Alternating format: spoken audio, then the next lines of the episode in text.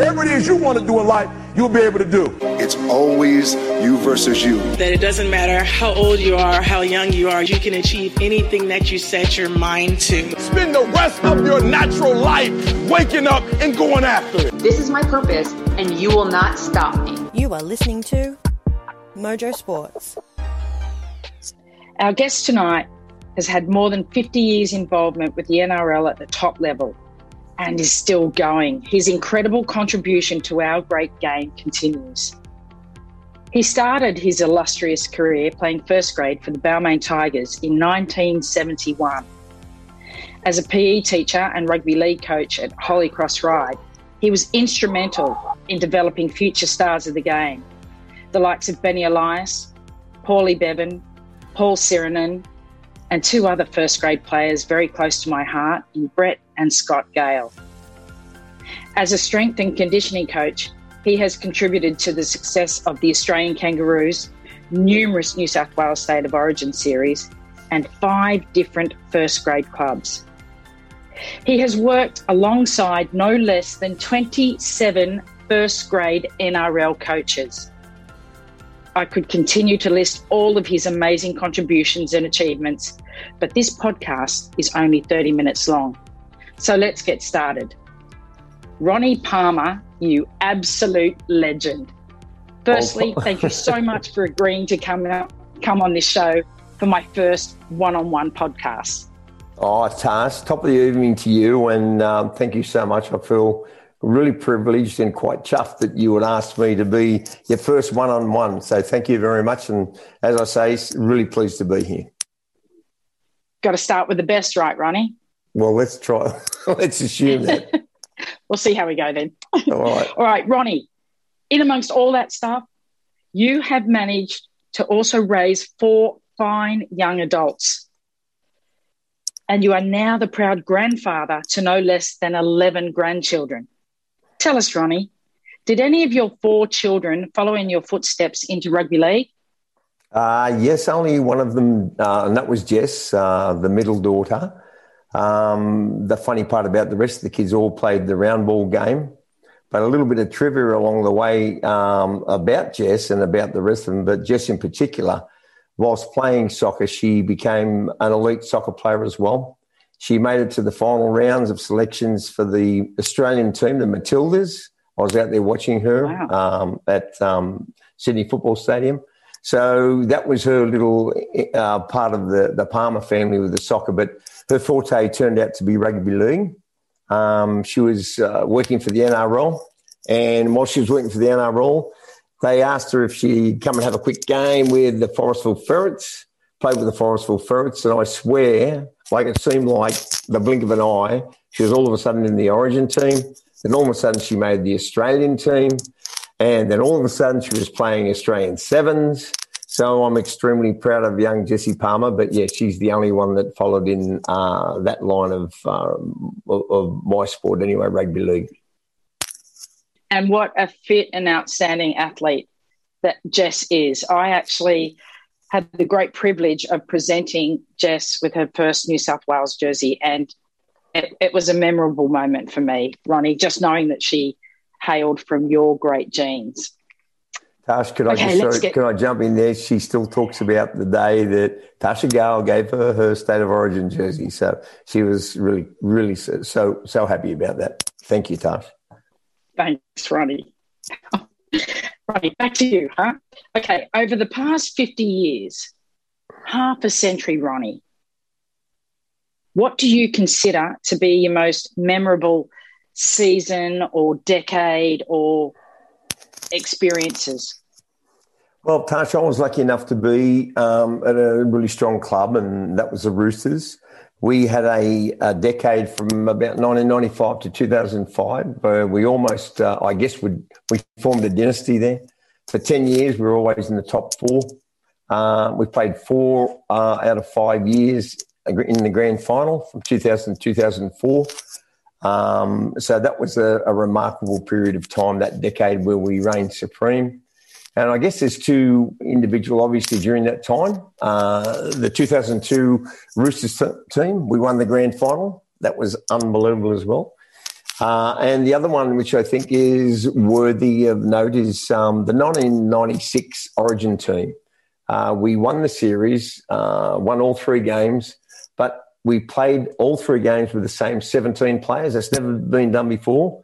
I don't think it'll ever be done again because of suspensions and injuries and blah, blah, blah.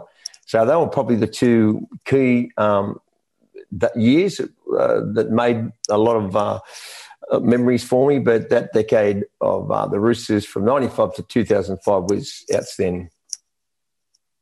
Wow, Ronnie, you've certainly got some stories there, I bet.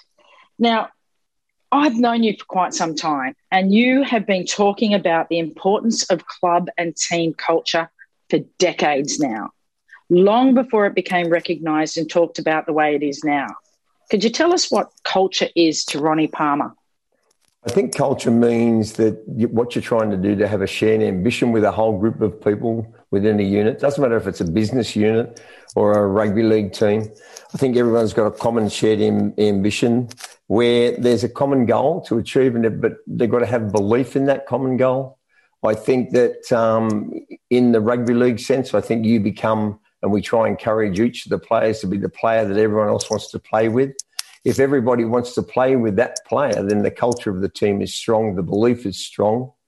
And I think probably the, the number one thing that I've always said about uh, how you develop and, and instill culture is to find people who genuinely care about the place. There's a real care about the, the team, a real care about the club, a real care about their performance.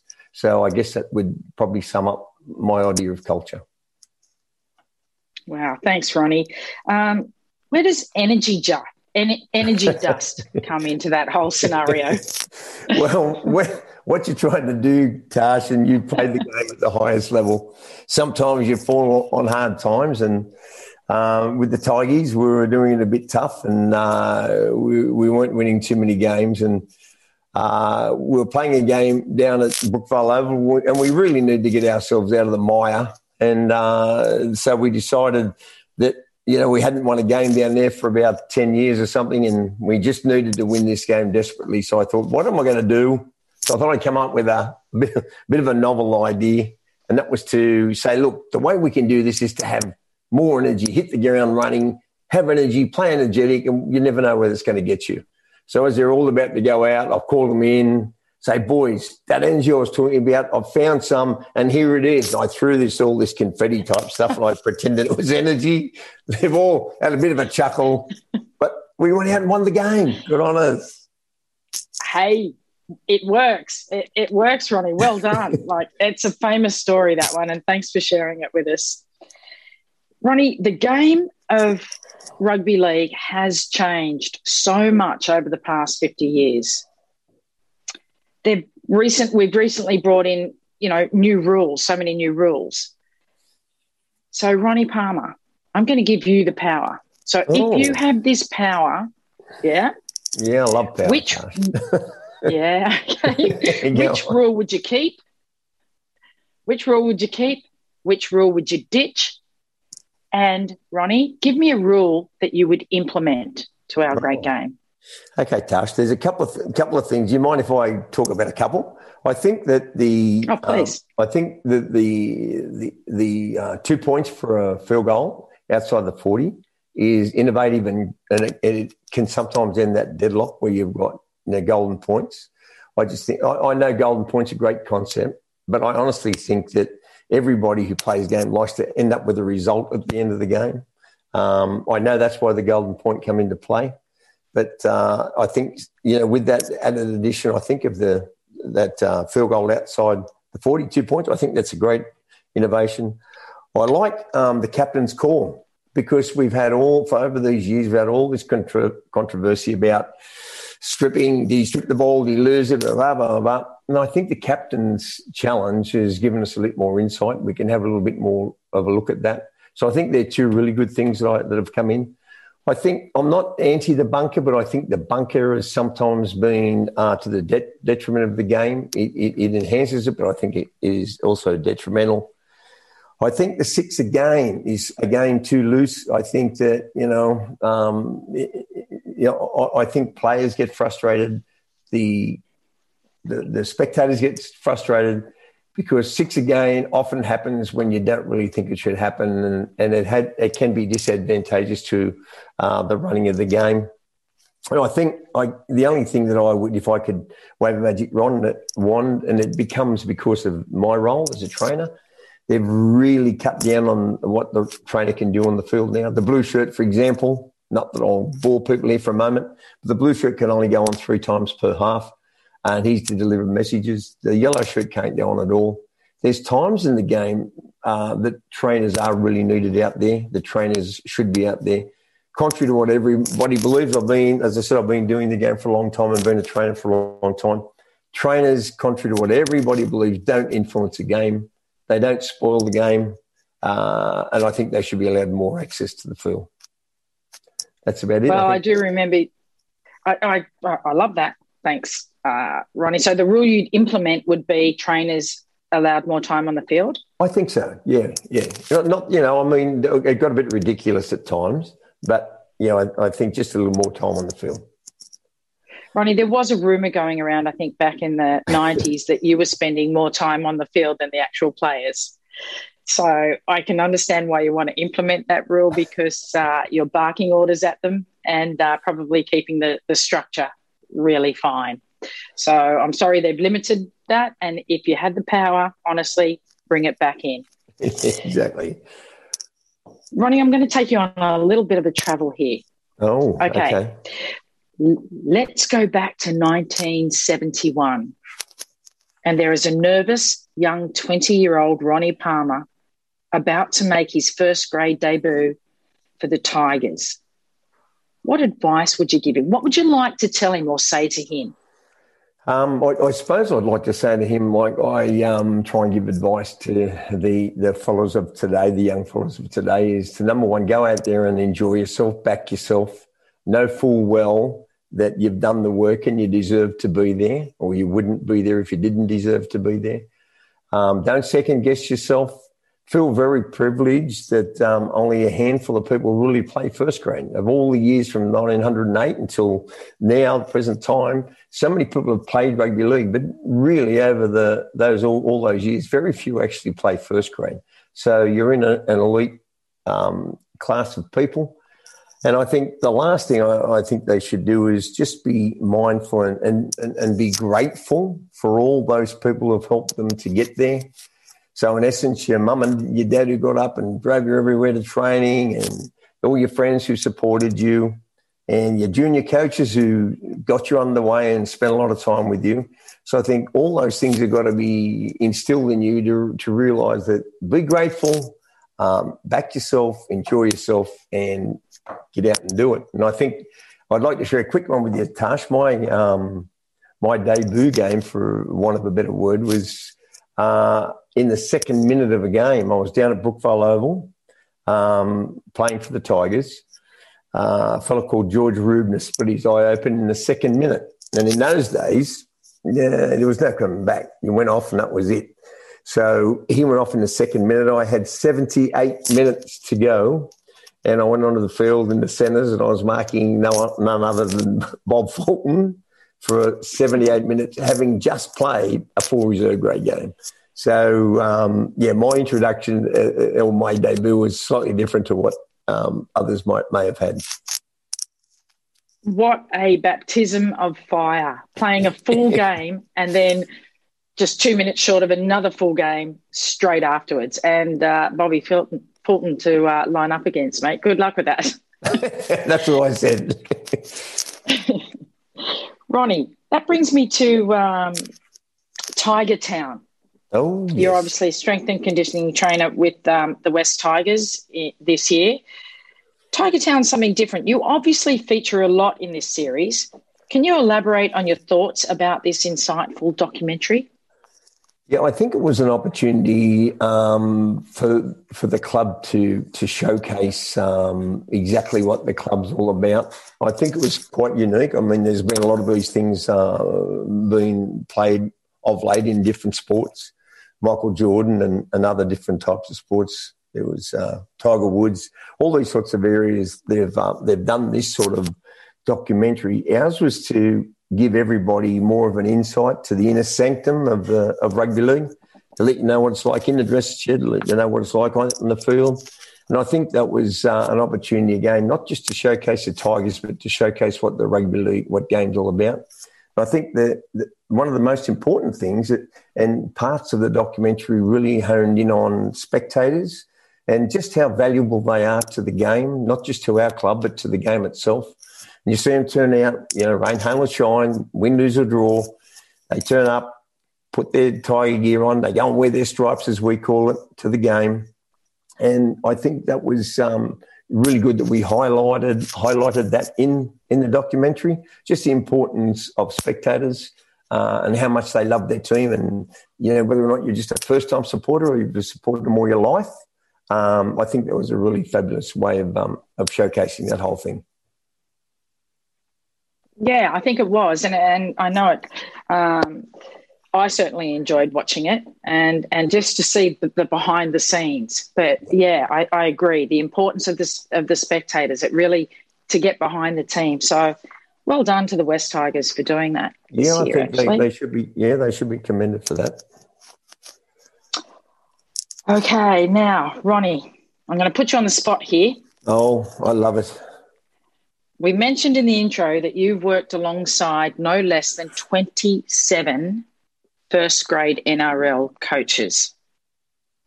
Now, if I need to remind you quickly, some of them Arthur Beetson, Graham Murray, Phil Gould, Tommy Raudonikis, Ricky Stuart, Laurie Daley, John Cartwright, Ivan Cleary, Chris Anderson, Michael Maguire, Brad Fittler, Laurie Fryer, Wayne Pearce, Mal Meninga, Brad Arthur, just to name a few. Mate, amazing you are. Now, with those great men in mind, I'm just going to throw a word or a phrase, and I want you to quickly tell me who it best describes and why. Oh, okay. I'll do my best. Okay, there's no thinking time music. Da, da, yeah, da, no thinking time. How did I know you were going to do that? okay, here we go. You ready? Yeah, gotcha coolest? Um, I think by far the coolest would be Ivan Cleary. Um, always relaxed, always calm. And I think it, you, you, see that uh, manifest itself in he, his young fella Nathan. Very, very calm, very controlled. Yep, they're the coolest, those two. Nice. Funniest? Mm, okay, the funniest I reckon would probably have been Tommy Raudonikis. Uh, Tommy was a classic I had him um, for a couple of years at Origin. Uh, always, um, always up for a laugh, always up for a joke. Always, uh, I'm going to tell you a quick story. We went to John Singleton's house. He invited all the Origin squad there, and it was over at Bellevue Hill, and beautiful old sort of Tahitian style home. And we walked across this bridge, and all these really expensive fish were swimming through, and we went out and had a barbecue, and everyone, you know, had a really good time. On the way back, as we were going out of the house, of course, Tommy being Tommy, out he jumps straight into the, the river that's going around, grabs one of these expensive fish that's worth probably a thousand dollars and starts chewing on it. So that was that was Oh, always the joke. Of course he does. That was always his go. Nice one. Okay, now I'm going to throw this one out there. Oh, okay. Um, yeah, I got it's easy. The most out there bloke, and he's still out there, is uh, Freddie Fittler. I remember he and I had a stint together. I've, actually had him as a player, and then he come back and coached at the Roosters. Um, you would go into his room, and all the lights would be off, and the Venetian blinds would be drawn. You could you had to wear a miner's hat in there to see him because he was being a greenie and didn't want to waste power, and he wouldn't use deodorant cold showers. So old Freddie, listen to him anytime you like, and you'll know what I mean by that. He's out there. Wow, the stories about him are true. Thanks, Ronnie. What about um, complete package? Oh, that's um, that's probably yeah. He, he's probably the the most unique coach in the game, and, and has got uh, a record to support it. And that's Gus Gould. He was the supreme um, motivator, his knowledge of the game was um, first class, and Gus was also a whole lot of fun. If you went on any, um, we I had him for Origin for a lot of time. During the Origin times, uh, he could get a group together and he could instill camaraderie. So not only was a good hands-on coach, but he was great with players. So that's why I call him the complete package. All right. Well, let's go. How about crankiest?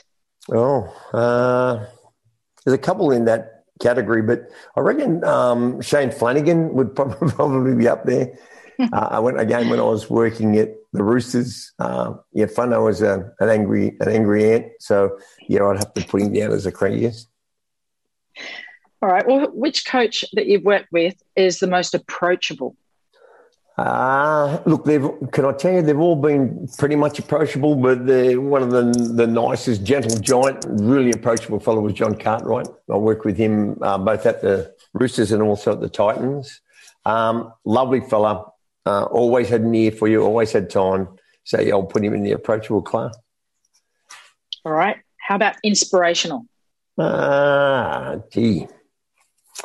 You know what? I reckon uh, I reckon the most inspirational because of his aura and all that about him was Arthur Beetson. And I just started out in, in the Roosters at the Roosters in 1987, and Arthur was the coach. But Arthur had um, an aura about him that didn't matter where he was, who he spoke with, whether it would be in a country town or whether it be in the slickest joint in the city. Uh, everybody loved Arthur. So, yeah, I think he was just a, an, an inspirational character you know what, Ronnie? I was going to keep going with words or phrases until you came up with Arthur Beetson because I love that man and I just wanted him to be uh, mentioned as one of these things, and you picked the best one. Okay, so just to finish up with, and it might be a bit of a giggle because we were talking earlier oh. about something, but uh. if I said swear bear, uh, yeah, well, you know who that is. Anyone who watched Tiger Town, Badge, what they really did he more. He did more than that. What's that park? What's that? What's South that? Park. Yeah, that's it. he reckons he, he's taken the, the title from South Park. Yep.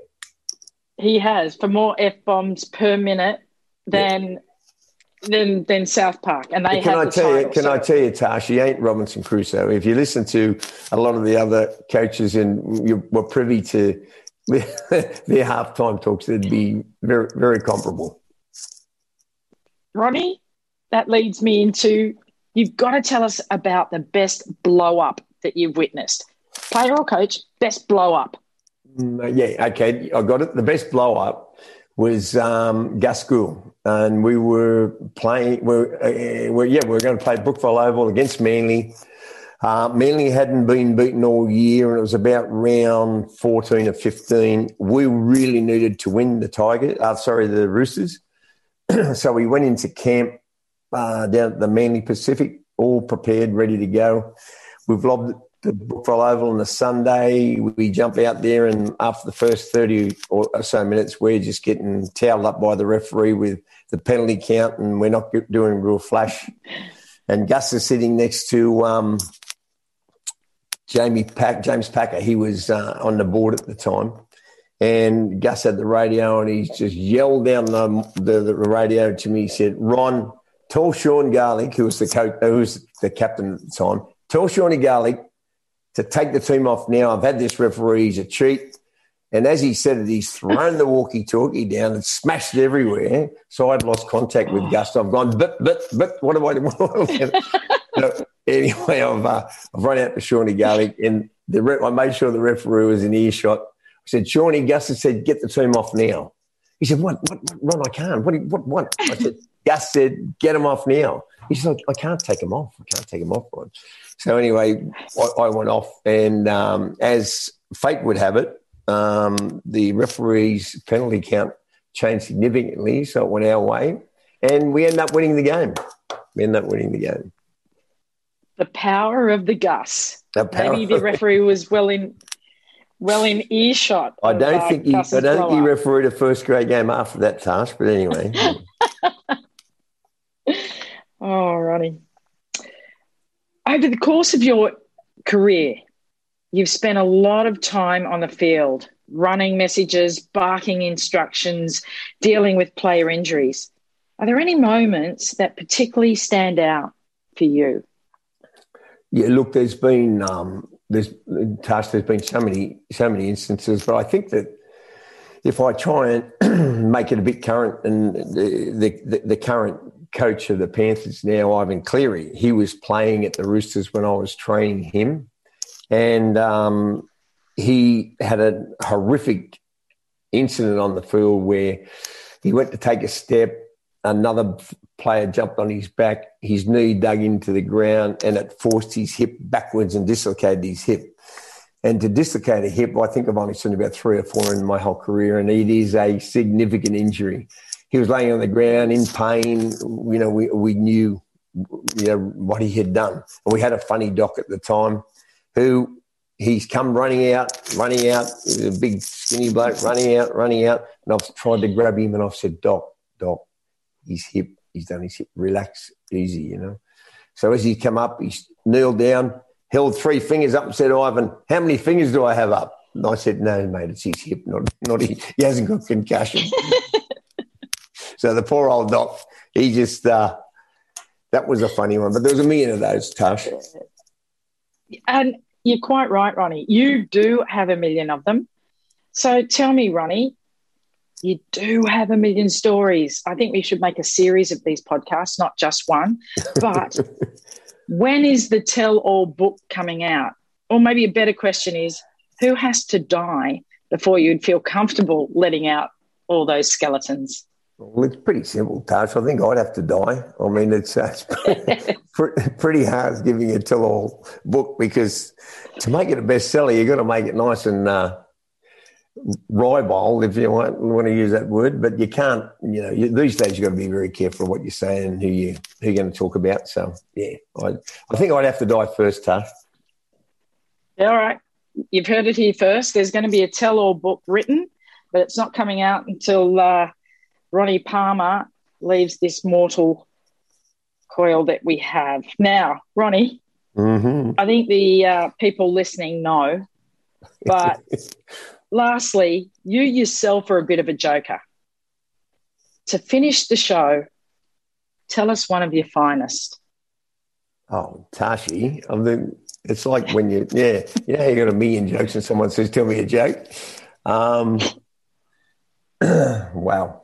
It's probably not my finest, I'll give you a quickie that, that uh, see how this roll. Um, and this probably won't be pertinent to some of the younger people because they won't know who I'm talking about. We'll see how we go. Anyway, this probably goes to the doctor. And he says, The doctor, he said, Doc, I've got a problem. The doctor says, What is it? He said, I can't help singing the green, green grass of home. It's good to touch the green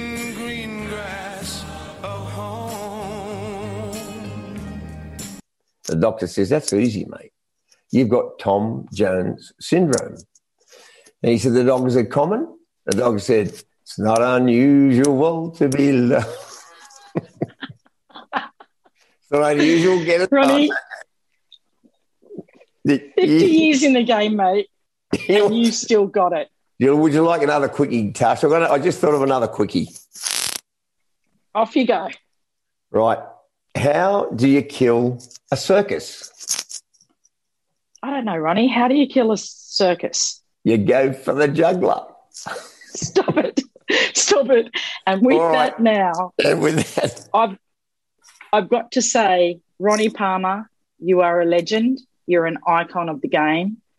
Your achievements, I don't think, will ever be bettered. You will always be fondly remembered. I'm very proud to have known you and call you my friend. And thank you so much for coming on to this podcast for my very first one on one show. Again, Tasha, I thank you too. It was uh, a pleasure. Thank you.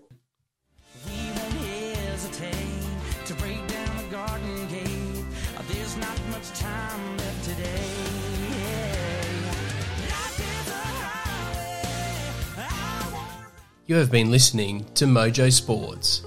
Thank you for your support. It is very much appreciated the team and I are trying to build something a little different here, so everyone's support is very much appreciated.